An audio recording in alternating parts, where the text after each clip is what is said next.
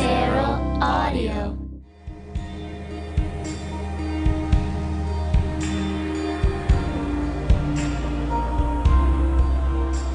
Oh, hi, it's time for another episode of Drew Droege's Minor Revelations. How are we this week?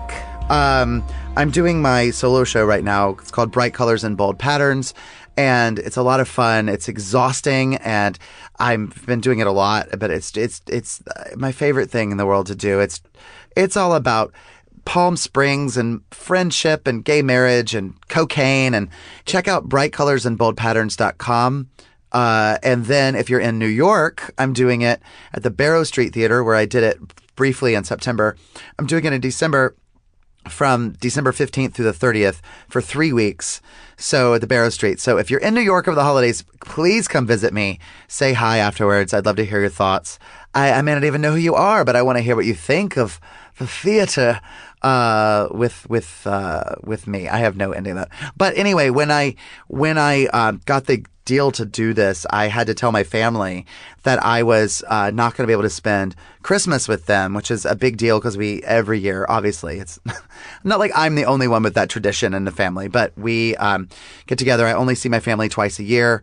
Luckily, I will be able to see them earlier in December for a bit of time, which I'm really happy about.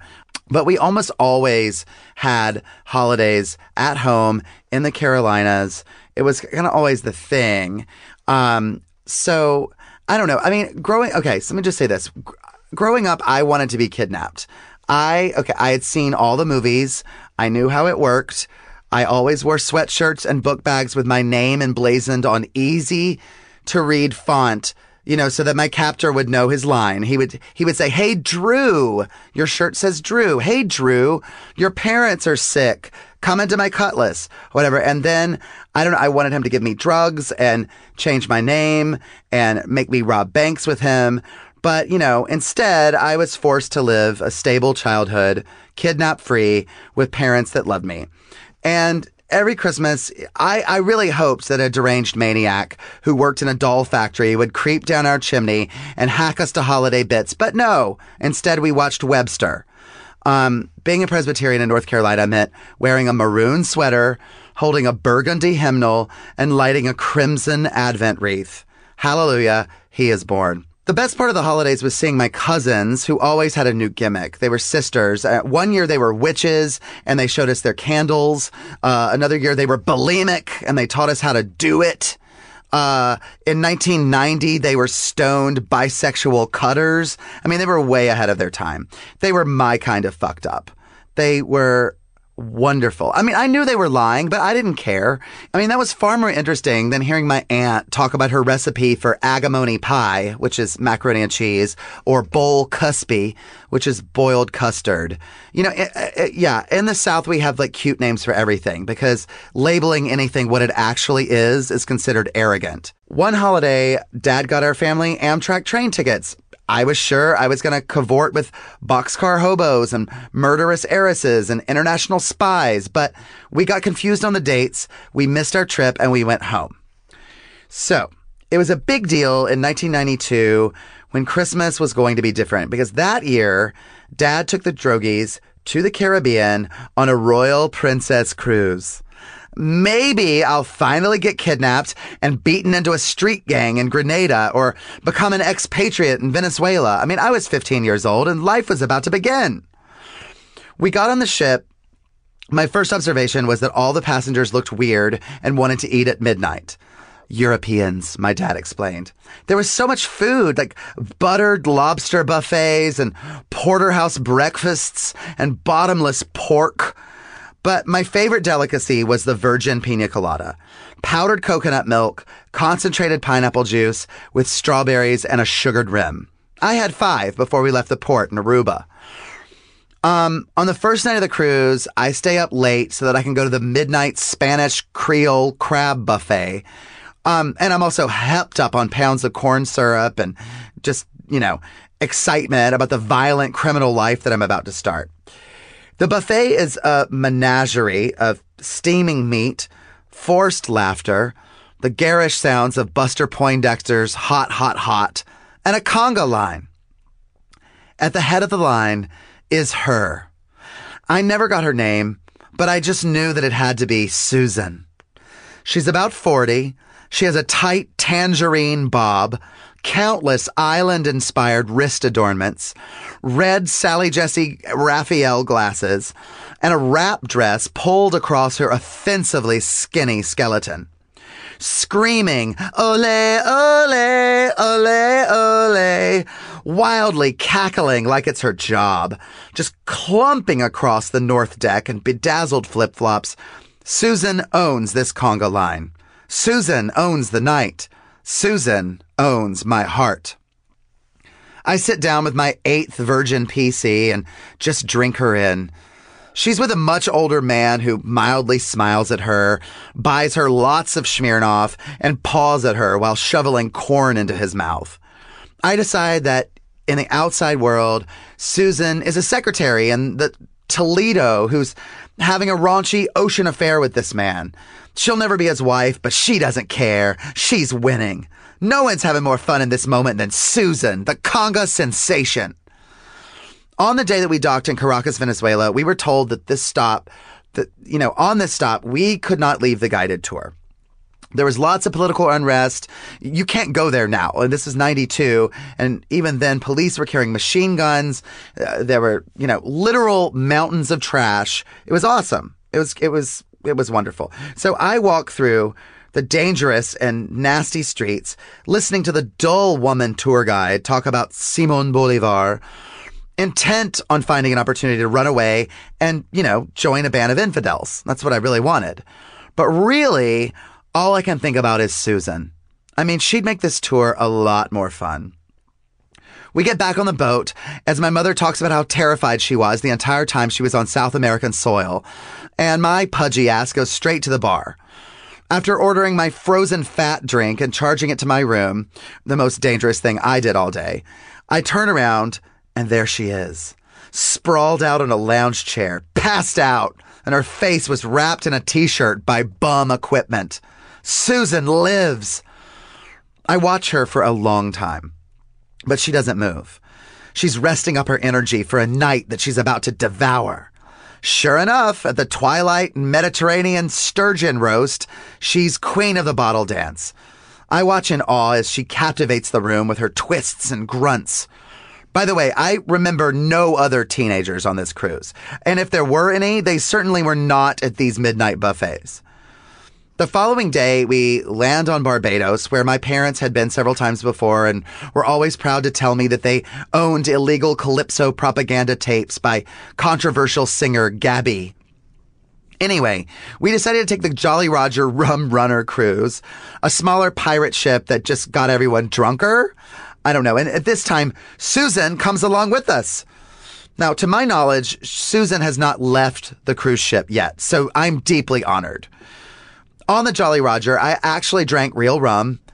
Deliciously dark, spicy, sweet, strong rum, and lots of it. Fuck it. I'm a criminal. I'm 15. Who cares? But uh, about an hour into the ride, yeah, it, which it may as well have been at like a Tampa swimming pool because no one's really like paying attention to Barbados. Susan's conga line's way more impressive. They announced that we can all go on the rope swing. Okay. You know, you swing out on a rope, let go, fall into the ocean, swim back to the boat. Yay! Of course, Susan had to do it. She climbs up onto the plank, her white legs buckling in desperation, her chartreuse string bikini trembling in fear, and her orange bob slicked against her feral face. She swings out, but instead of letting go, Susan makes the brilliant move of casually sticking her toe into the water. Now then, the current takes hold of her foot, slams her face first into the Caribbean. She ferociously guffaws as her face hate fucks the ocean. The next day, Christmas Day, St. Lucia, my father is arrested for shoplifting. Yes, true story. He was innocent. Earlier that day, my mom, who is a preschool teacher, hoodwinked a villager into making 15 grasshoppers out of palm fronds for her three year olds. She was carrying a large bag of cheap labor. She went into a small t-shirt, t-shirt shop. My father, who was always too hot, had to stay outside to cool off. So inside, My mom asked the shopkeeper for help while another man stole money from the register. So the shopkeeper identified the man as the husband of the woman with the grasshoppers. So my dad was detained by police for several hours. The captain of the cruise ship got involved. Meanwhile, I had no idea any of this was happening. I had no idea that the reason we were stuck at the port was because my father was about to be sent to the Caribbean clink. I mean, I was on a cruise deck with a goblet of mocktail, line dancing with Susan. So anyway, they worked out the misunderstanding. Mom and dad found me and my brother, told us what happened. They're really upset. I'm terrified because they are. I mean, I would have no idea what to do without them. I didn't want to be kidnapped. I didn't want to be with infidels. You know, I, I don't think Susan would have let me crash with her. And yeah, I no longer wanted to be a criminal. I wanted to spend Christmas with my boring family together, watching Susan puke off the poop deck. Well, hi, guys. Hello, hi. I'm here with my friends Mark Andraco and Melissa Stevens. Hello. Good afternoon. Good, Good afternoon. afternoon. How's your Friday going?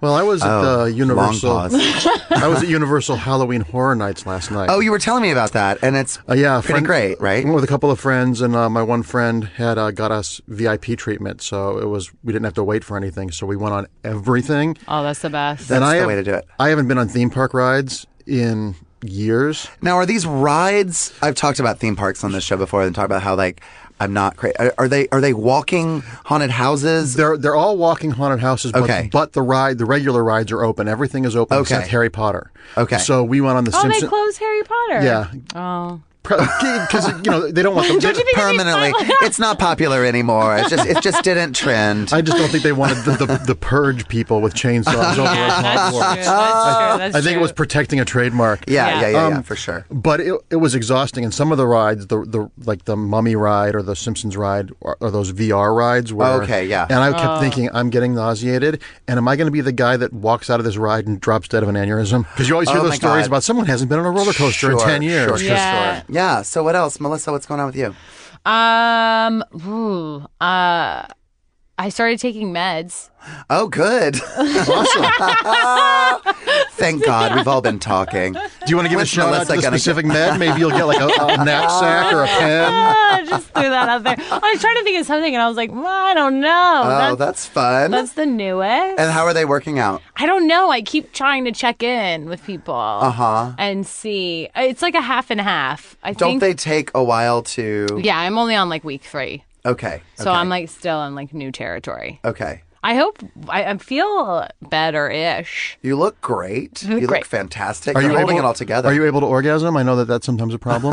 yes, but I'm not on the antidepressants. oh, So I don't have to worry about it as much because I think those do. yeah, those take a while to. to get yeah, the levels. antidepressants usually do the like take away the sex drive. This is more of a mood stabilizer. Okay. So I'm Okay. less like up and down. Uh huh.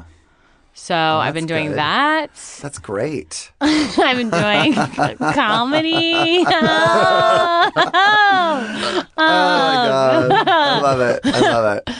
Well, um, I, perfect. It's wonderful. Yeah. I um uh just full disclosure, never taken meds. This is my never- first time. and never gone to one session of therapy. Really? Which I've had many people say to me after I've had many long conversations, like, "Have you thought about going to therapy?" But it's so crazy because like growing You've never up- been to a therapist? No, I never have, and Not- no it judgment. explains a I've lot. never been to a therapist either. You've never been to a therapist either. No, but I have to. I'm, a- I do take meds, so yeah. How did you get? Oh, you get them from a psychiatrist. Yeah.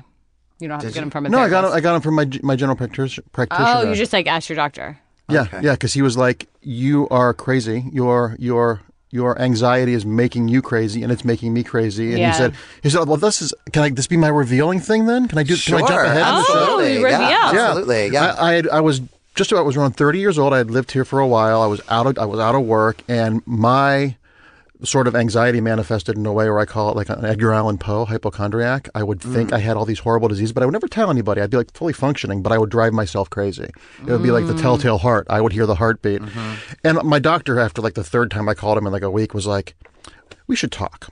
I so relate to this. And, and Well, mom, but I- also like you, you like you're always watching like documentaries and special like you're you're you're so like well read on all this stuff so you see all these things Oh yeah, and this was before WebMD was Oh, big. I would have Forget committed about it. suicide if Yeah. WebMD. And you know, when you're It's when, really when you're a creator, horrible. when you write, yes you're, you have a very active imagination you your write comic reflex is the most dramatic story, and it, ne- Yeah. never in real life is it ever that. But my mm-hmm. doctor said we should try some Zoloft, and I was like, I can't take meds; it will kill my muse. He's like, I'm not going to put you on Thorazine. Mm-hmm. Like, You're not going to be licking the curtains. He said, This is just going to be, and this is how long I've been taking them. He said, It's going to be like when you get a noise filter on your dial up. You're, you're, it's going to get all the white noise out. You're not going to, it's going to just, it's going to get rid of all that crazy stuff. And it, and it actually made me more prolific. It made me more mm-hmm. chill. It gave me a better point of view. I was actually glad I went through it mm. because from a writing standpoint and a creative standpoint, the empathy of people who have it far worse than I ever will. Yeah. I really have a, a, a deep empathy for that, and it, it's been great. I and I had you know it's a small dose, and it's never I never had any of the side effects of it, so it Hmm. was never it was it was great. But uh, I recommend that. My doctor said to me, he said, look at it this way: if you had strep throat, I'd give you an antibiotic. He said, Right. you have more Right. control over whether you get the flu and strep than you do over anxiety or depression, Yeah. or something like that. He said, there's no shame in it. He said, we still treat it like mental illness, like it's. You know the the the crucible. You know? Yeah, the Yeah, stigma around do. it. And Like well, the- when my psychiatrist like said something to me, I just started sobbing because it was as if I was in Georgia and somebody had Right. said Exactly. I Yeah. was mentally handicapped. Right, And I was like, what? And she Yeah. was like, like it felt very stigma-y. Uh-huh. Like I was just like, Once you "Ugh." get past that, though, it's freeing. You're like, Mm-hmm. oh, I can acknowledge that, and then I, you see how many more people.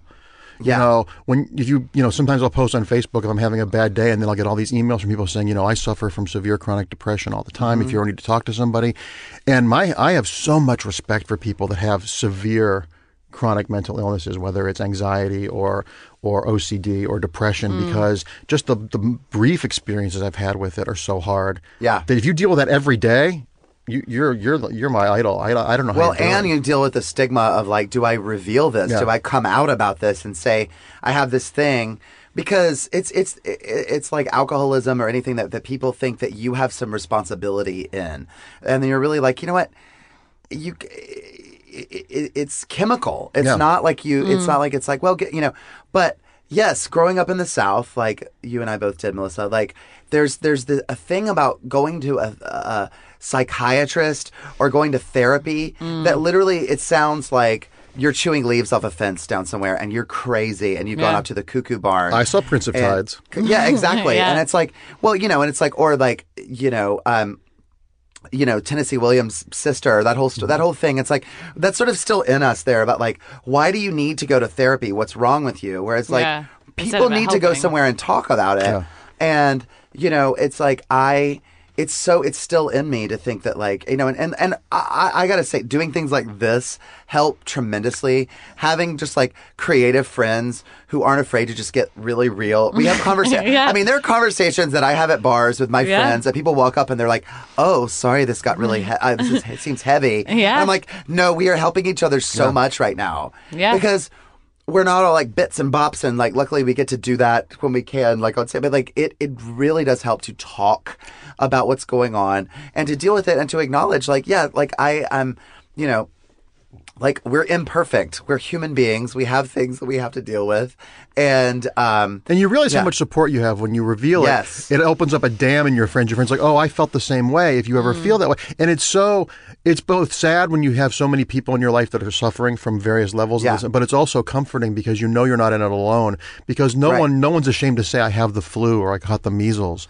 Right. And you know, like you said, you have you have less control over Right. what what's going on No, in your head. I'm only lucky that I'm not an alcoholic Mm. Because I would be an alcoholic. Like, I mean, I drink a lot and I love drinking. I am lucky that I'm not. Like, I'm not a better person, not because I can hold my liquor than someone who can't. Like, it is a chemical thing that, um, you know, hopefully I'll be able to control all my life. I don't know, but it's like you know, my fr- you know friends that have gone through that. And there's the shame in that. And it's the same as like when you mm-hmm. say, and I go through periods, it's always this time of year. I was thinking about that earlier today. I was like, oh, this time of year, I, I do get seasonal depression. Mm. And I, and it sneaks Oh. up on me usually around Thanksgiving to, mm. till the end of the year. And I go, why am I in such a funk? Why do I feel awful? Why am I just so self conscious? And, and, um, I guess I look back on my year and I feel like I haven't done enough or I'm not where I need to be in my life or, I'm not with somebody or whatever I I- whatever I, I have anxiety or neuroses about, it it will come out hard. Uh, November, December time. It hits me in January, February because that was when I grew up in Ohio. and the winters in Ohio, it would be. Oh, it would be there'd be snow until May. Right, So right. I'm really bel I'm a big believer in seasonal affective disorder. Yeah, oh, sure, That's why sure. all the serial killers and alcoholics come from Indiana, Ohio, Illinois because for six months of the year, it's 40 degrees and you're chapped for six months. Yeah. It's crazy. Yeah. And even here, I feel it. I'm chapped. I'm gonna go kill. um, but yeah, I mean, uh, so I, I so I can only vaguely understand, you know, and it's like I again, I'm only lucky that I don't suffer from chronic depression because I go through it. I mean, I go up and down, and I have that creative, and I can go to dark places. I can go to, you know, 'cause it's what we do. We're trained to do that. Do you ever find that you get the darkest after you have the best time? Oh, sure. It's amazing where it's like I- I'll get Oh. a, I'll get a job and I'll be like thrilled for like 13 minutes and Uh-huh. then I spend the next 2 days going, but what if that's my last job? Am I Oh, going to have sure. to go live with my parents? Am I going to live in my car? Who's going to take care of my dog? Right, And then you're like then I smack myself and I'm like you're allowed to enjoy something. Oh, I can do I can do a show and I can have you know, however, I could have 99 out of 100 people, we'll just put that number and say, You were great. This was wonderful. It was amazing. And that one person looks at me the wrong way and I'm like, I'm terrible mm. or what's going Oh, on. You know, yeah. and I have to just deal with that. It's all that weird stuff. Or, and it's also the high of doing it mm-hmm. when I perform and I feel so good and it feels great. It's the most, I'm the most vulnerable to get dragged like way down and it's it it's just part of it and i've just ma- mainly just learned to understand it and go okay that's just what this is and I yeah, have like this, after show blues. And sometimes I just Like I just know that that's coming. yeah I'm envious sometimes of people that are like plumbers or dentists or beauticians or morticians because to have the job, you go do the job. And when you're not at the job, you're not at the job. What Right, we do is right. so all consuming. We're always observing and we're never at work and we're never at home, but we're always at we're work also and we're never always at off home. the clock either Yeah. you can get emails at three in the morning and, Oh, yeah, you know, the- and you can get things that come through it, yeah it, it's it, it's Oh, it's- that's what I've started having major boundaries with, and it, Yeah. that's been so helpful. That's good. Is like not is not being on the clock all the time. Uh huh. Because it it doesn't change anything. Do you know what I mean? It doesn't Yeah. change any. well we feel like I think the thing too is that we're because I did think it did change. I used to a lot, and I used to think like I have to be so grateful for anybody that wants to have me do anything because I've been out here a long time. I lived in LA for 17 years, Yeah. and I've been like I feel like the first 10, I was lucky if anybody was like. Here, like you know, would you tear tickets at my show? Yeah, Like, but you and- you are one of the hardest working people I've ever met, and I'm not saying that because we're friends. I mean, you've been doing three and four shows a night. In the 12 years I've known you, every night it's always like Oh, yeah, you're either going to a party or going to a show or going to a party before you go to a show. Yeah, and yeah. you and you've been and that's hard to do. You and know, it's, but it, it, I mean, yeah, like ultimately, I do love it, and I love the being busy because it keeps. It also keeps the voices at bay. yeah. Because I'm like, I'm busy, I'm doing things, Mm. and doing my own stuff really helps me not worry about the phone not ringing when I, you know, and I uh, see all these other Mm. Yeah, people I think about you things. often because like there's was some conversation we had like after a Channel 101 thing where we were just talking about doing your own stuff. And you were like yeah we were just like you just have to like keep doing it. You have to just just do it. That's the you just have to do it as you do it. And that has been something that i've always just like done. And, and i see other friends who who don't feel like they can or they don't have the voice to feel like they can yet. Yeah, and they they feel very powerless and feel really Yeah. sad But you got to be afraid. You got to be not afraid to fail and Yeah, fail exactly, spectacularly. exactly. I mean, that's a that's such Well, an old hoary cliche. No, but it's true. But like, it's you have absolutely to be able to true. put it up there.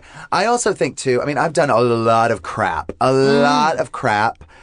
But the cream rises, and like no one like if you make a video that doesn't really that's not very good, no one's gonna share it. Who cares? You learned a lot from making that video, Yeah. right? If it's amazing, no one's gonna say, "Oh my god, look at this video! It's so terrible." And It's some of so the best relationships, some of the best relationships come from when you do something that is horrible. When you're in the trenches with te- g- Yeah. good people, and it just doesn't work. And the people have you meet no today, idea. You have no control over Ten what- years from now, they could be the Yeah. I director I mean, that I hires had you. the things that I've done that have hit. I had no idea when we were doing them Mm-hmm. that this was going to be the thing, you know, versus Yeah. the other thing I've done. And so you have to just keep doing stuff.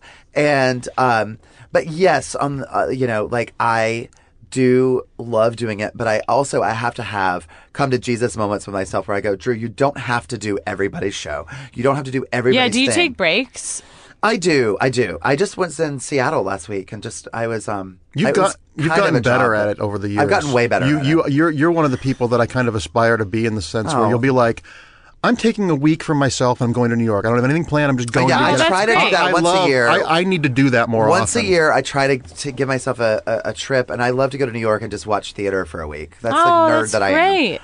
That and I try beautiful. to do that if I can, if I can schedule it and find and financially. If, and I, Yeah. you know. But I was just in Seattle. I was on the jury of the um, Twist uh, Seattle Queer Film Festival, Oh. and uh, it's called Twist now. It used to be called Three Dollar Bill. um, and uh, it was a blast, and it was it was so nice to just be out of LA. It was chill. It was rainy. I love Seattle. It was a great Mm. time. Really lovely people. Incredible food. Great time of year uh, up there. too, Great the time of year. Oh.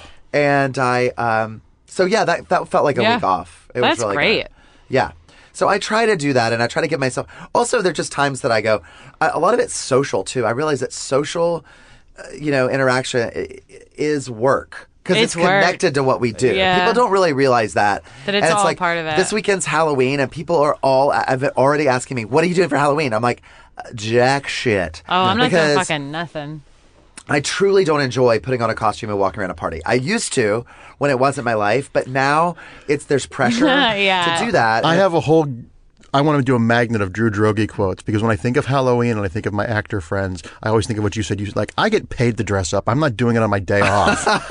And it's just like you should have like a Pall Mall and a wine cooler. said the world's biggest cunt on earth. um, no, but yeah, I mean, No, it's I get thing it. that Well, that's you when the normal don't- people have fun is on exactly. Halloween. Exactly, and I love watching other people have fun. Like, uh, you know, i I really do love when people get so excited about it, but it is not. I get jealous of their joy in the moment because I go, I don't, I'm not having fun doing this, and I, you know, and I'm. It's just not what I, you know, Yeah, like doing as my- much. So, but also I'm like, for me, like.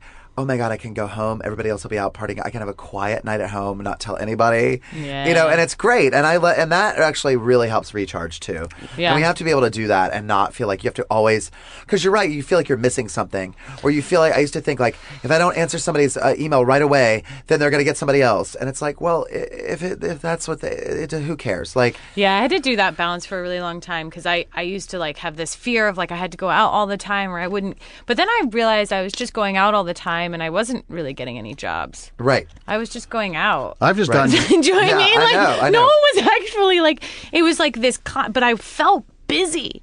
Like, Oh, of I was course. so tired. Right, of course. But like nothing was happening. Well, there are parties every night Yeah. in the city, and there are lots of them, and everyone, and there are people that you see that are like working the parties. But I was I'm also not- never good at doing that. No. So I, I get very like, I like to, I love meeting new people, and I love the whole thing. But like, I, I- it has to happen organically for me. I can't go out there and be like, "Hi, Drew Droege, SAG-AFTRA. I'm currently looking for acting jobs, and I love, oh my god, I love your projects." And like, I can't be that Nah. person. I've gotten to the age too where I like getting invited to things, but then I'm like, oh, I'm, I'm too tired. I'm Oh, I gonna-" know. I'd rather Yeah. have dinner with four friends, and then I'd rather have dinner with like you. And like we had dinner, we went and saw Moonlight the other night, which by the way so is oh, I hear it's Have amazing. it? I saw the trailer and I'm really excited. It's one of the most seeing it. beautiful. I can't even. It, I- it defies I, description. describe I've never seen anything like it in my life. The It's the- closest I came was Boyhood. It's just one of those movies where you feel um, you. I felt like I had to look away from the camera sometimes because it felt like we were eavesdropping on Yeah, these yeah, yeah. characters. It was. It's an incredible movie. I really want to see it. Um, but yeah, great night. You go to dinner. You go to a great movie. Got to you meet- get got to It hang could out with also just be afterwards, like- and Yeah. Tim McKernan was there. It was great. We, we had a we had a it could just be wonderful- like age too. Like when you get older, you want to just like t- actually talk to people. exactly. Like, And I that's just the wanna, thing. like, Yeah, I don't When want to go scream these- at you across When the I go bar. to these like the bars in West Hollywood, and everyone's just and you're like, oh, the goal is to not have to talk to anyone. Yeah. The goal is to just drink your face off Yeah. and dance and just look hot. And then make out with whoever's next to you. I guess I don't know what else. And I'm like, I'm beyond that. Yeah. and it feels great. I love it. It's, it's Yeah. like, oh, thank God. Yeah, I feel more and more like Jane Goodall with these with these clubs. It's like, oh, look at them; they're natural habitat. I know, but uh, anyway, uh, that's uh, that's the one of the greatest things. It's uh, I I do feel sorry for people that like hate getting old for that reason. Like I can't, you know, and I'm like, oh my god, I, I love it. I if, feel like if I could have this brain, my 46 year old brain, when I was 20, I would be king of the world because the thing that comes when you're in your late 30s to mid 40s is you know what you're good at and what you're not, and you ask questions when you want an answer, and you assume when someone asks you something. They want your honest answer, right. and it's so freeing because I have, avo- you know, we all do those things in our twenties, whether it's writing or acting, taking a job. You need to take this job, and it's like, and now there are things, you know, it's going to be easy. When your ever your agent says it's going to be easy, run the other way unless you're getting cash up front because it always ameliorates out that you're making three cents an hour for all the work exactly. you're putting in. But there's a Well, it's free. like it's a fun opportunity. That means you're getting zero money. Yeah. And it's going to be awful. my landlord doesn't take opportunity to Exactly. rent, you know, Exactly. none, none of these executives are working for free. But there's a freedom that comes in this Yeah. age. It's why you see so many people that are our age that work historically. Because when you get here, you're like, the Well, bullshit. you- the yeah, bullshit. drop The the bullshit bullshit. drops right. off. Right. Well, you just stop like, yeah, you're just kind of like, ah, fuck it. And I, you know, you're finally at a point where you know who you are and, like you said, know what you can and can't do. I mean, that's such a huge thing, too. I'm very open now to be like, when people ask me to do things and I go, you know what? I am not the right person for this job. Get call so and so. Yeah. Yeah. And I love being able to do that. I never thought I used to be like I have to take everything that comes my way. And, Oh, yeah. uh, I was so competitive in a weird way, and I was like, ew, that's so I was awful. so competitive. I was like, I have to do every show and everything and every skit and every video and everything and thing and thing and thing. And I, blah, and now I'm just like, oh, but I don't actually, I don't have to. And I'll, Yeah. Well, it comes back to you too. When you do that, people realize they can trust you because when you can, when you have the self awareness to say, "I really need the job, but I'm not. This this will make us all miserable." Here's Right. someone I know that'll be perfect for it. Exactly. They're like, "Oh, you're wait, you're you're, you're speaking the truth in Los Angeles." Yeah. That, that, that attracts people. and you also, I also don't want to like, I, I don't want to show up and be angry. No. Because I've done that. Do you know what I mean? Where you showed up and been like, oh, fucking it. Yeah, sometimes I overcommit and I say yes without thinking it all oh, through. Oh, that's I, the worst. Because I'll just go, yeah, sure, I'm free that day, fine. And I show up and I go, what did I get myself into? And it's and you're right because you're like, like fuck. get in the mood, bitch. Yeah. You told your, you said yes. Get in the mood. Get in the mood. I mood. hate that because then it's really hard because it's just like it's like pulling up an angry baby. You're just like Yeah. fuck, and I I'm just mad. I know. Whatever. Melissa, do you have a story? Ooh, yeah. What am I gonna reveal? Um, ooh, ooh, something from childhood or something from now. Um, You said you had something that was that was dark. and Yeah, I'm it already- was dark. I'm very peaked interest. um. Okay, so I had. Oh God. Um. so when I was a kid, uh. I had th- this weird thing, and I've struggled with it my whole life. So I had when I was like, I think I was, I don't know what age in kindergarten. It was either preschool or kindergarten. okay. and I was um put in like a special ed, and uh, uh, an older sort of aggressive student took advantage of me sexually. Oh my god. And I don't know. Why That's I'm smiling. hilarious. I don't know why I'm smiling. I'm just- Blackout. so, so, so and wait. it was a girl. okay. And how old was she? Um, I don't remember. Um, I don't know. I just remember we would go into the bathroom and she would lay on top of me and she would just like act like she was having sex with me. And I remember it would be very painful because I would have, I'd be like, ow. And, um, and that would happen a lot. And then, wow, I've never talked about this out loud, except for in therapy. Um, and then, um, and then for the rest of my life, it really like plagued me because I was, I was like, oh, does this make me gay? Like I didn't know uh-huh, like sure. what that Sure. meant because I didn't. I was so young that I didn't know if like I was intrigued by it or if I liked it or what happened. Well, and and physical stimulation versus emotional connection. yeah, yeah. and uh, it really, really, really fucked me up for a very long time because I didn't understand. And I remember trying to talk to my mom about it, and she was just like, "No, it's fine. Like that happens. Like You just it's just you're just playing and you just kind of, you know. yeah, and it was like very like you know now I look back and I'm like oh that was like very traumatic you know because it was it was uh it wasn't like one time it was like uh, every day at school until I finally like wasn't in that class anymore. Um, so And then it's like so crazy young. it was like, very any, uh, young. Any even understanding of like what sex is. I didn't know what it and was. So I, I'm I'm wondering like was there part of you that was like Because she was Oh. just like on top of me and I was on the bottom and she was just like, I don't even think she, I don't know how old she was. Like, you know, it is sort of that, it's so young. I don't know if I blocked it out or I blacked out. You know, when they talk about you, like, Uh-huh. I, I used, I used yeah. to think that people were making that up because I'd be like, you remember everything. Um, But I don't really, I just remember like she would be on top of me and ru- like rubbing. And I'd be like, what is going on? Like, I was Uh-huh. like, what is she doing? And she'd be really aggressive. And I'd be like, let's go. People are coming. Cause I was really afraid of getting caught, you know? Right, because you know at that even at that age, like you're, Something's we're born bad. Mm-hmm. with shame. We're born with like this is not right. This Yeah. does not feel right. But wow, that's so fascinating. and I'd be like, let's leave, let's leave. And I was always like really scared. And then it turned. And then there was a time where it kept happening where I was like, okay, I'm with you. Oh, okay. And I was like, okay, let's do this thing that we do. Well, you see that that that sounds like you know like Law and Order SVU when Yeah. victims when you've been when you've been abused in a way it, it, it you go through it and then you become accepting of it. Yeah. you and I feel was like, and it. I was like, now Right. we do this thing during class. well, it gave you some control in your own mind. Yeah. Over Oh, it. I'm sure, absolutely. And it, you also are like, okay, I can get through this. I can Yeah. do this, and this is what I have to.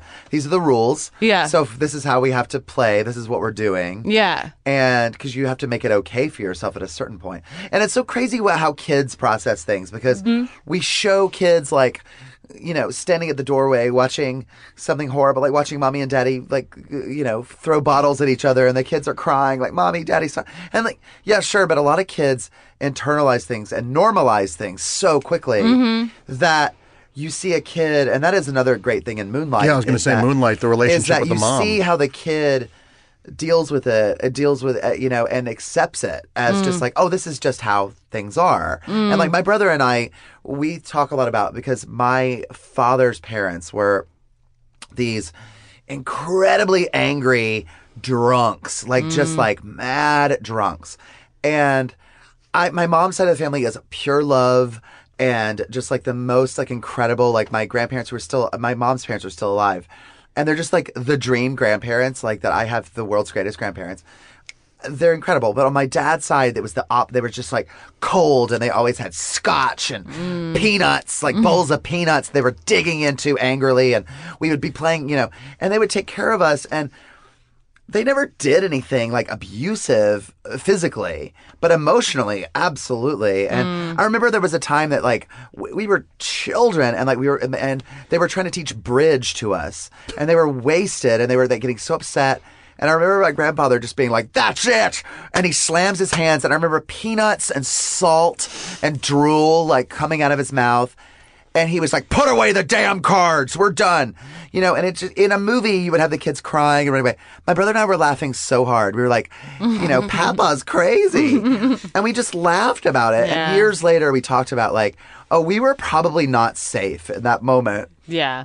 because they were in charge of us and we were very young and they were blotto and they had no idea what they were doing. And it was like- the era when spanking was still spanking and physical. Oh yeah. Oh was, sure. Oh, was, yeah. was Oh, we were normal. spanked all the time. Oh, Yeah, yeah. yeah. we oh, were spanked sure. in the South back my then. dad would, would Absolutely. spank the hell out of me and my brother. Uh-huh. And um, yeah. We, oh, and we also this is all just to add to the how crazy it is. We used to call it a word of prayer. It would be like, "Do you want to go out to the car for a word of prayer?" Wow. Which meant a fucking spanking. If We that doesn't a- connect a Well, lot that's of some That's- that that that's explains great. my Catholic my Catholic school upbringing right yeah, there. we had Wow. we had a belt rack wow. with different sized belts for the for whatever you fucked up. the wooden spoon. Oh. And and and the weightlifting belt was Oh. was Oh my one God. that you got real fucked up. That's with. like Hellraiser. That's so crazy because it's like methodical. Like they think about it. They weigh the options. medieval.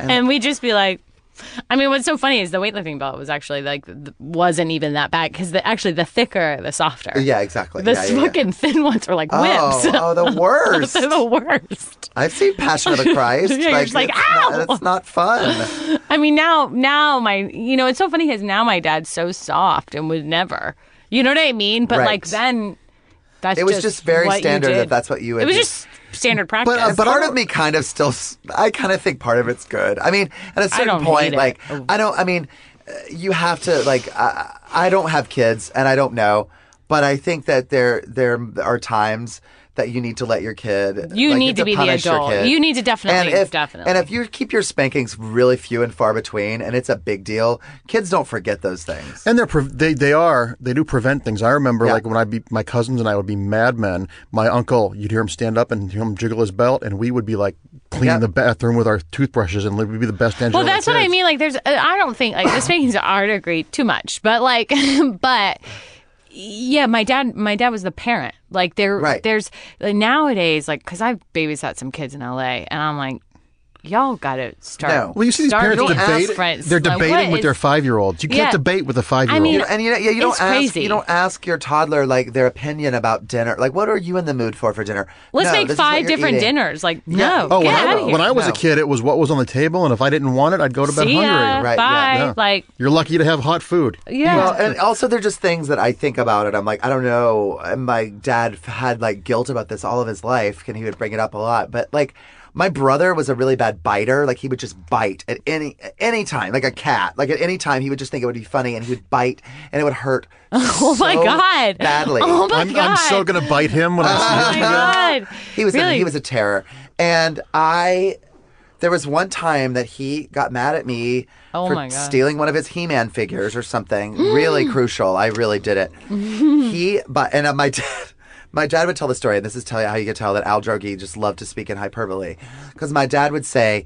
He was like, Garrett bit Drew so hard, a full upper and lower indention was on his chest. So it was as if my, my brother was like a black mamba or like Or a some sort bear of trap or snake, like a bear. Exactly. Like, how do you do a full upper lower teeth extension? But according to my father, that's how bad it was. All 32 teeth dug into my chest. He bit your He chest. bit my chest. Real, and I remember Disgusting. What's how wrong? hard it hurt. Oh my god. He's one of my favorite people on earth to this day. We're very He's wonderful. I can't he's He even- bit. wonderful. Just the that's idea such of a him hard going- place to bite. You know, oh, oh, it was horrible. I can ah. still remember how it felt. It's a very horrible feeling. and so Does all, he have kids? He does. He has two Do they kids. bite? They're delightful. Not that I know of. His kids are angels. That would And be amazing, though, just as like a full circle. I don't understand how they. I mean, he is the best parent in the world. He's so patient with them, and they both are really great. Uh, his kids are. But like he, um, anyway, he bit me so hard. Then my dad, we had the, for like ever, they were like trying to figure out. They'd gone tried all these different things to keep Garrett from biting, and they said, whatever you do, don't bite the child back because that will reinforce that it's okay. And when when Garrett bit me that hard, my father turned around and grabbed his arm and bit my, his child's arm so hard, and Garrett never bit again. And Yeah. so Garrett and, and, Garrett, and Dad's like, I can't believe I bit my child. I can. It's primal. But it's Oh, that yeah. thing where you're like, this is what this feels like. This is Yeah. what you're doing all the time. And we have tried and we have Yeah. warned you. We have punished you. oh yeah, my dad would have. Oh man, yeah. Well, that's the thing too that I see that when we when I was little, and it sounds like you guys had the same experience. You were you were the rule of three, the Shakespeare rule of three. You were warned once, hmm. they stood up, and the third time you got spanked or put in your. Yeah. room or whatever.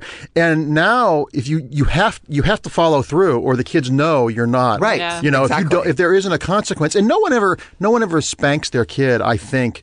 To hurt them, it's to make them pay attention. You're not going. I'm going to make my kid feel pain. It's like you're Yeah. going to snap them out of something. Mm-hmm. Yeah. You know, it was Now- never. It was never used as pain for me. It was used as like, wake the fuck up. Well, My- it's so yeah. it's so tricky because I know that there are cases, Yeah. you know, and I've been in public and I've seen Yeah, there's a line. parents, and I'm like, oh, my god, That's the line. oh my god. You I had that happen at Forever 21 in where was I? Where I was like I almost wanted to step in with this mother and her child and she was being just too aggressive with her Yeah, child in yeah. the store and I was like I don't care if she doesn't want to be here. You're sh- I don't care if you're shopping for yourself. Whatever you're doing is too much. You just shouldn't be that aggressive with your child in public, like uh, or ever really. I mean, I don't And care. it's so public, hard private. t- you can't- You can't, and I couldn't. And then I was thinking about it, and then I was just like, oh my god, uh, uh, I don't know what I don't know what their morning was like. I don't know what You don't pushed know it to what this left it- point. yeah, yeah. You know Is this I mean? the worst five minutes of this woman's life, or is this I- every I- day? Is this every day? You know, I know, I it- know. It's so it's hard because I've I was also an awful child. Do you know what I mean? Like I Right. was so annoying. Right. I was so you know, like I definitely pushed the limit. Oh, I'm surprised I didn't get spanked more. I got away Yeah. with a lot. you Yeah, know. I j- was we were well pretty pretty horrible. I over I saw this years ago. at a gr- grocery store. This kid kept like grabbing for something.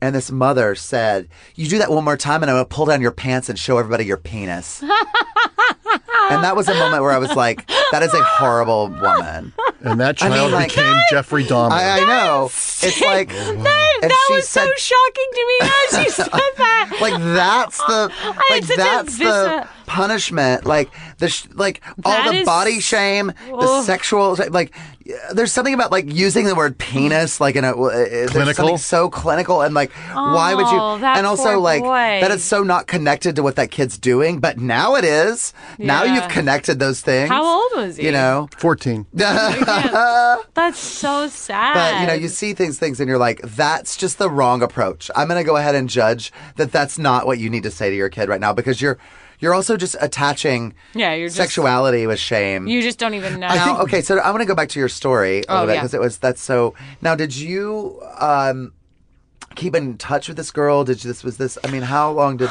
I, I, I'm assuming it went on for the amount that that you know that school year, uh-huh. and then I and then never again. Well, we have Uh-huh. a special guest. yeah, I don't even know what her name is.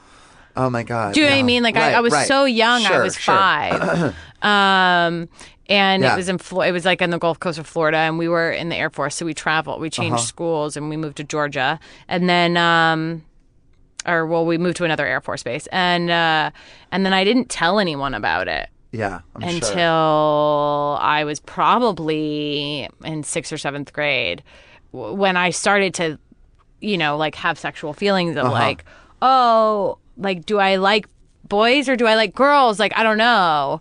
Um, and I, and I, because I really liked boys, but then I was like, but this thing happened. So does that Right. mean I like girls? That I, in my memory, like started to like make happen. Like I started to, like so like I didn't so, know, yeah, and right. so and it's really screwed me up until probably until like I mean my late twenties was when I really actually I think like did some work on it to like actually like move past it because Uh-huh. I was like okay now we can like put it to bed. You know what I mean? Because I like had to actually like do work on it to like understand somebody being like oh I went through a similar experience and felt the same way. And I was like oh okay so I'm not making these feelings up. Like Right. I didn't know that other people felt that way or like when you're abused sometimes you like relate to the sex of the person you were abused you know what i mean? Like i didn't know yeah, yeah, yeah, yeah. And then sometimes you can be gay and then sometimes you can't you know what i mean like right. It, it, i don't there's, know There's Well, I had a friend um, who was uh, a, a friend of mine who's gay who was molested by a priest when he was 11. Hmm. And that screwed him up because he didn't know if it, the priest knew he was gay or if the priest made him gay or if he liked Hmm. the abuse. Because, you know, they always say the abuse is never about sexual orientation. It's Yeah. about Power, power, yeah. about mm-hmm. about control. Sure. And for years he was like, you know, that that what do I do about that? How do I process that? You know, was I complicit in my own abuse Well, and it's that so- sort of I thing? mean, And that's so different. It's so That's- insidious. That's Oh. also different because you have you're dealing with an adult. Of course. well Oh, yeah yeah. and this is what's so different is because it was a kid So you don't too. even want to attach the responsibility. It's they- hard yeah, because what what happened to her that made her act? What that- made her did she, Did she did she see her parents see having these- sex or I was see she these abused? or- stories a lot about older kids who abuse Uh-huh. younger kids because she was older, um, and I see that a lot happen, and I'm Uh-huh. like, oh, that it happens. They see it. They made. They Uh-huh. have these feelings, or it's or it's happening to them at home Right.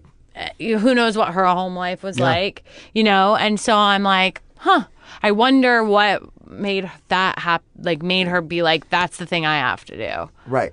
Because that's such like a weird, it's not a weird, I don't think any other, you know, because I don't, I, you know, I felt so much shame about it because also, like in the South, no one's talking about sex with a five year old. No one's talking about sex at all. No one's talking about sex at No all. No one's talking about heterosexual missionary position sex. Yeah. Let alone anything that deviates from that. We don't talk about it. We yeah, just- it's just not nothing on about your like.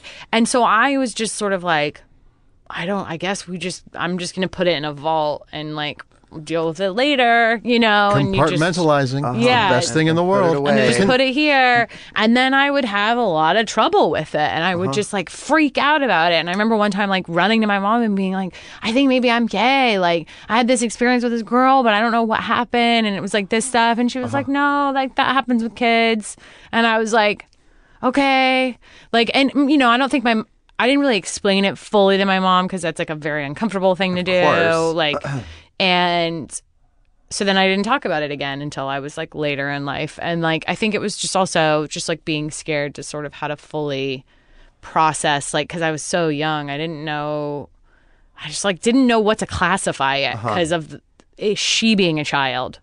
Do you know what I mean? Right. Like, what do you? I don't know what that is. Like, Right. Yeah, it could have been for her simple curiosity. Yeah. It could, or it could have been something a manifestation. So you don't know what her motives were. Yeah. Or her backstory Right. was. But so for it- me, it was like this like crazy traumatic event Yeah. that happened over and over again. That I was like, ah, like it wasn't like playing doctor. Do you know what I mean? right. Like, because I played doctor. I mean, we've all, I'm sure, hopefully. Um, Let's do it now. I played. I, Everyone's bu- straight. I played HMO. that makes fun. Yeah. So they wait. They just waited in the waiting room for three hours. but like you know i had done that and that was like but even that it was much more innocent it was much more like and then we'd like run out of the closet before anything really happened Right, right, right, right. this felt much more like yeah it was more it was painful it was Yeah. like crazy it was much more there was shame attached to it Yeah. And also, like, on top of all that, you're still a sexual person and you're curious. And so there's part of you that's like, I should want this on some Yeah. level. And so I, I guess that's what this is. And so I have to, you know, wrap my brain around it. And I, I mean, like, I, I feel like with with every with anything, it's like you can be in a situation and you you know you're a kid and you're like, I want to.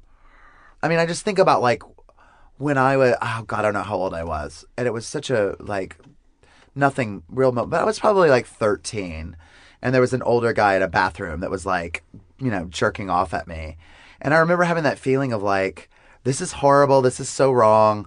Yet I want this, you mm. know, and I feel shame about wanting. Like that was it. Like I didn't go anywhere. We didn't do anything. There was nothing that happened, but it was a moment of just like, oh, these are so many thoughts happening right now. Yeah. This all becomes so real, and yet, and it was nothing. I mean, to that guy, I mean, he was doing it to anybody that would walk in the bathroom. I mean, he, Yeah, you it's know. this weird thing. So I'm sure to him, he has no memory of, you know, Yeah, I wonder if she has have has any. I mean, I'm sure she does, or maybe she doesn't. Maybe she blocked it out. It's just this interesting thing of like, now I look back of also like it just shaped a lot of like my sexual experiences after that of like shame around sex, uh-huh. and also like what that, and also just like my exploration of like figuring out what that you know and and it wasn't like she wasn't the only person putting shame around sex. It was also like the south. My family was like no sex before marriage. It was very like we don't talk about it. We don't have it. That my mom was very much like sex is only for children. Only uh, not for children. Sex is only for children have. But sex is only hell to procreate yeah. Sex is only to like procreate. Right, right. so Mm-hmm. it was like it was just like a now I look back at all of these and so everything was just very secretive and Yeah. eh, dark. No, I'm the same thing. It's like we just did not talk about it.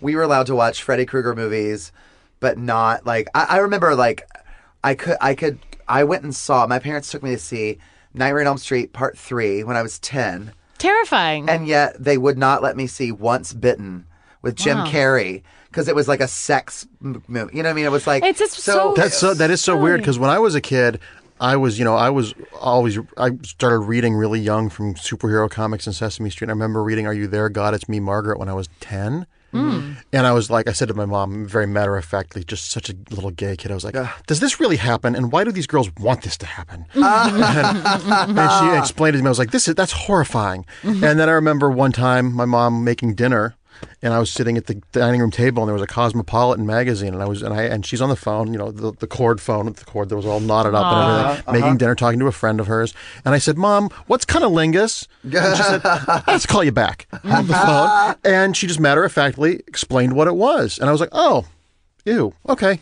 What's Yeah. for dinner? And I was lucky because we didn't really talk about. I, w- I had more of the baggage of talk about sexuality and stuff to, with my parents than my parents did. It was a very open house that if I asked a question, it would be answered. Uh-huh. But I chose m- once I was like in puberty and stuff to not talk about that stuff. Oh, I chose. I shut down a lot when I when in my mind I thought I wasn't allowed to talk about things, and a lot of that I think is like you have this weird protective barrier, Well, especially as, being as- gay. as a gay kid. You know, Yeah. you're like, Yeah. I can't reveal this, and I can't. No one knows what I'm going through, and I have to take care of number one, and uh, you know, and I knew that I wasn't going to get kicked out of the house, but what if? Oh, There's always And that- there's always and that percentage when you're a gay kid. and of course you know, but it's like, it's, Well, yeah, and it's I also had nothing North but love growing up, Carolina and- right? And it's like.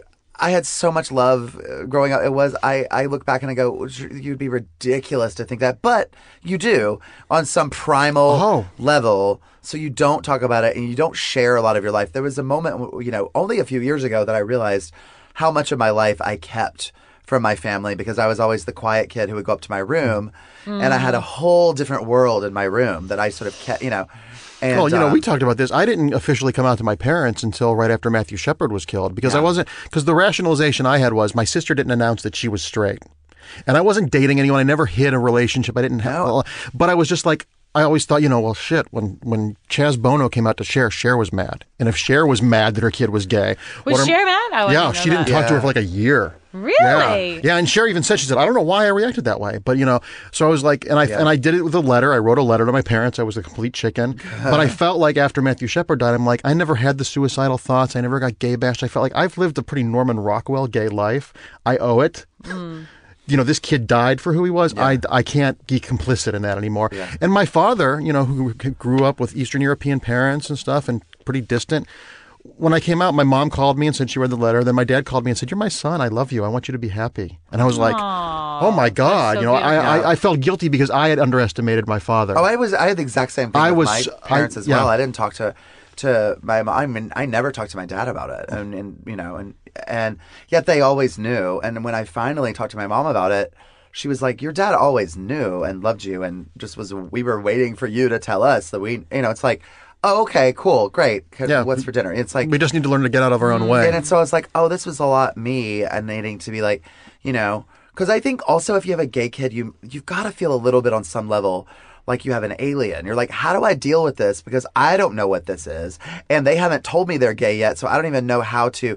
I'm walking on eggshells with them. I mean, that's the another great thing when you get older, you you put yourself in your parents' position and you go, hmm. how would they even process this because they don't know. You know, well, and the world was so lonely, different. You know, I'm a Yeah. little bit was older than you. When I was when I was hitting puberty, that's when AIDS started. So Yeah. being Catholic, gay, white in Ohio, I was like, oh, I'm eventually going to get that disease. Right, Because we right. didn't know for 10, 15, 12 years there wasn't a, a good diagnostic test for it. Oh, so yeah. the, the you know kids today don't understand No, no, that I I was, was- like, oh, I'm going to get that eventually if I have a relationship and I'm going to die from it. Right. Yeah. Well, that was I remember the moment walking down and watching the news, and they were like, "This is a cancer that only affects gay people." And in that, m- I was so Oh young, and I remember God. being like, "Oh, okay." Th- uh, that I'm gonna I'm gonna remember this moment for the rest of my life, and I have. It's crazy watching I, when I watched that HBO movie and like And the, The band normal played heart. on. yeah, The normal heart or and the band played on. uh, normal heart. Okay. For some reason, I was like, and um, it's so it, it's just so crazy how and how so many like young people today just don't. Well, like, now it's a chronic. gonna- Now it's a chronic illness. Now it's like Yeah. diabetes or something. But Yeah. you don't remember. You know, I have friends, and I've told this story a bunch of times. I have a couple of friends who are in their 60s and 70s, and I have one friend who went to 600 funerals in three years. He's like, everybody I knew died. So if I was 10 years older, I could either I would either be dead or I would have uh, lost an entire generation. Yeah. Back then, in the early days of it, it was you'd go in, you'd have a cough, and two weeks later you'd be dead. And Yeah. now it's you know people are alive 30, 35 years later. It's it's it's it's good and, and now it's they've not. proven it's like uh, the the odds are 'Cause I like have a few you're like friends you got six HIV. months, like the uh, you know it's like you li- you live six months less. Yeah. You know if you have HIV, it's like it's Yeah, it's, crazy, and I have a few friends with. HIV, and and they live Yeah, of course. normal, happy of course, lives, and it's and uh, not the it's same. So not the same. I know. Anyway, on that note, That was cheerful. That was delightful. Sorry. So I guys. watched Shoah the other night. Um, I think we're out of time after all that. Thank you guys for sharing this. I mean, this always feels like therapy. I feel Yeah, it like we was sit great. here and we Can I just get pimp there. my project? Oh my real God, quick? yes. I'm so sorry. I'm so glad you did. Yes, please. Mark is involved in the most incredible, insane project, and I'm so glad you said something about it. Please talk about it. Um, I am the, sort of the curator and spearheading in a book called Love is Love. I write comic books as well as the film and TV stuff. And after the Orlando massacre at the Pulse nightclub happened, that Sunday on, I just put on Facebook, we should do something because I'm a child of We Are the World and Live Aid and all that stuff. And we've got this book that DC Comics is allowing us to use their characters. They're, they're giving production assistance. IDW is publishing it. We've got 144 one and two page stories. There's going to be some digital content that's exclusive. Um, it's all, book's called Love is Love, and it's all one or two page stories, either autobiographical or personal or about specific events around Orlando or just about love and acceptance. And it's it's got everybody in you- every name in comics is on it. Drew wrote a piece for it. We've got a bunch of uh, trans actors and uh, we got Matt Bomer's doing a piece. Morgan Spurlock did a piece. Patton Oswalt. Um, John Ross Bowie, who's now on Speechless. Um, all the big names in comics: Grant Morrison, Brian Bendis, Mark Millar, uh, Patty Jenkins, who wrote and directed Yeah, Monster, and is doing Wonder Woman, wrote the introduction for it, and she wrote this really powerful introduction because she filmed Monster in Orlando. Oh, I and, didn't um, know that. Yeah, Oh, yeah. wow. So, and it's just been it's been a real gratifying thing to see an arts community come up because there's so much divisiveness and so much competition that all these people we have so many people doing this book and we're gonna we're gonna be announcing more of the big names as it gets closer to December. The Mm-hmm. book's coming out in December. I did an interview with Oprah magazine. It's gonna be in their Christmas issue. The New York I don't know why know it's crazy. I I wish that she would just put you on the cover for one random month because she always puts That would be herself. amazing. It'd be Just great if you it was for just once. you for December. Me and that wheelbarrow full of fat. um, but yeah, and uh, it was the New York Times did a, a story on it. It was the most tweeted about story that day. Um, the book will be out in December. You can order it from idwpublishing.com directly or your local comic book store. It's nine ninety nine, one hundred and forty four pages, uh, and every penny goes to charity. Everything has been donated from the paper to the press time to the editors. I've got one of the best editors at DC, a guy named Jamie Rich, who runs the Vertigo line, and then Sarah Gaydos, who handles all the Hasbro characters for IDW, volunteered their time, and they're both super busy. So people can go on. They can get it now. yeah, you can They pre-order, it now. Uh, Oh, you, wow. you can either go look for your local comic book shop and order it from them now, or you can go to idwpublishing.com and order it then. But every penny goes to charity. That was so important to us, and um, it's going to all the victims, the survivors, and stuff. You know, paying for things like aftercare and rent and tombstones and stuff like that. I mean, it's really it's it's a really lovely what's happening. And then in May of next year, we're going to have all the original art, and we're going to do a live auction of it at MegaCon, which is a big comic book convention in. Orlando. So we have the amazing. potential of, and there's a couple of names that when we do lock them down and announce them, it's going to bring this project even more press. So I'm out there hitting every podcast and every commercial Yes. and every interview because I want you to be so sick of me that you buy multiple copies. And it's not. It's not a sad. It's a sad book, but it's not an angry book. It's a really moving book, um, but it's something that transcends just this tragedy. And some of the pieces are just so powerful and so moving. And there's defiant ones and funny ones. And you know, Damon Lindelof, who did Lost Mm-hmm. and Prometheus, wrote a beautiful piece about Barbara McCool, the mother of Eleven, who Yes. saved her son. Yes. You know, it's just like it's it's it's an emotional book, but it's this thing that's so good for the soul. And Drew's piece is amazing, and it's just Oh, we have artists from all over the world: South America, Asia, Africa, Europe. It's it's insane the quality of this book. I couldn't be prouder of it. So I'm proud of you for doing it because you've put so much effort and time into it. Well, that means a And lot, every thank time you. I see you and you talk, you've been t- you've been so. I mean, since June, you have been working on this, and it has been a Wow, that's quick. huge undertaking. That is wow. That's amazing. over 300 creators. Yeah. Yeah, That so is to Put this together, um, and yeah, it's it's uh, if anything, you know, good that can come out of this horrible thing that happened, you know, it's like yeah, bringing people together and like having people just sort of like recognize that universal truth. Um, Well, the good so thing about being artists, it allows us to create something to give to people for their donation. You know, I thought about writing a check to the Red Cross, but you compartmentalize it. You know, I've said in an interview, this is supposed to hurt for a long time. Things like this shouldn't happen. And Right. we're supposed to feel bad about it for a long time. Mm-hmm. But as artists, it's therapy for us, and we're giving somebody something to, to remember this and memorialize it because, you know, we're really lucky. We're all very lucky to be where we are Mm-hmm. in this country and where we are as people, and to have and to be able to help. And that's the thing. Every penny of this is going directly to, to these people. You're you're actually making a difference. Your ten dollars could pay someone's electric bill, Yeah. or it could help pay for a prescription or help pay for aftercare. So it's really, really important. So, and hopefully, the, the, we're still working out the details for the auction in May for MegaCon, but I think it's going to be a live auction on the internet as well, so people who aren't even there can bid because some of these pieces are just mm. insane. That's awesome. that That's so great. sounds amazing. Yeah. So go on IDW Publishing.com. publishing.com and pre-order Love is Love. Oh, that's a great way to end. I love that. Love is love. I love you both. Thank you, Yes. Melissa Thanks, Drew. Thanks for having me. This was Thank you, awesome. Marc Andreyko. It was lovely meeting you. Lovely meeting you too. Yay. We did it. Feral Audio.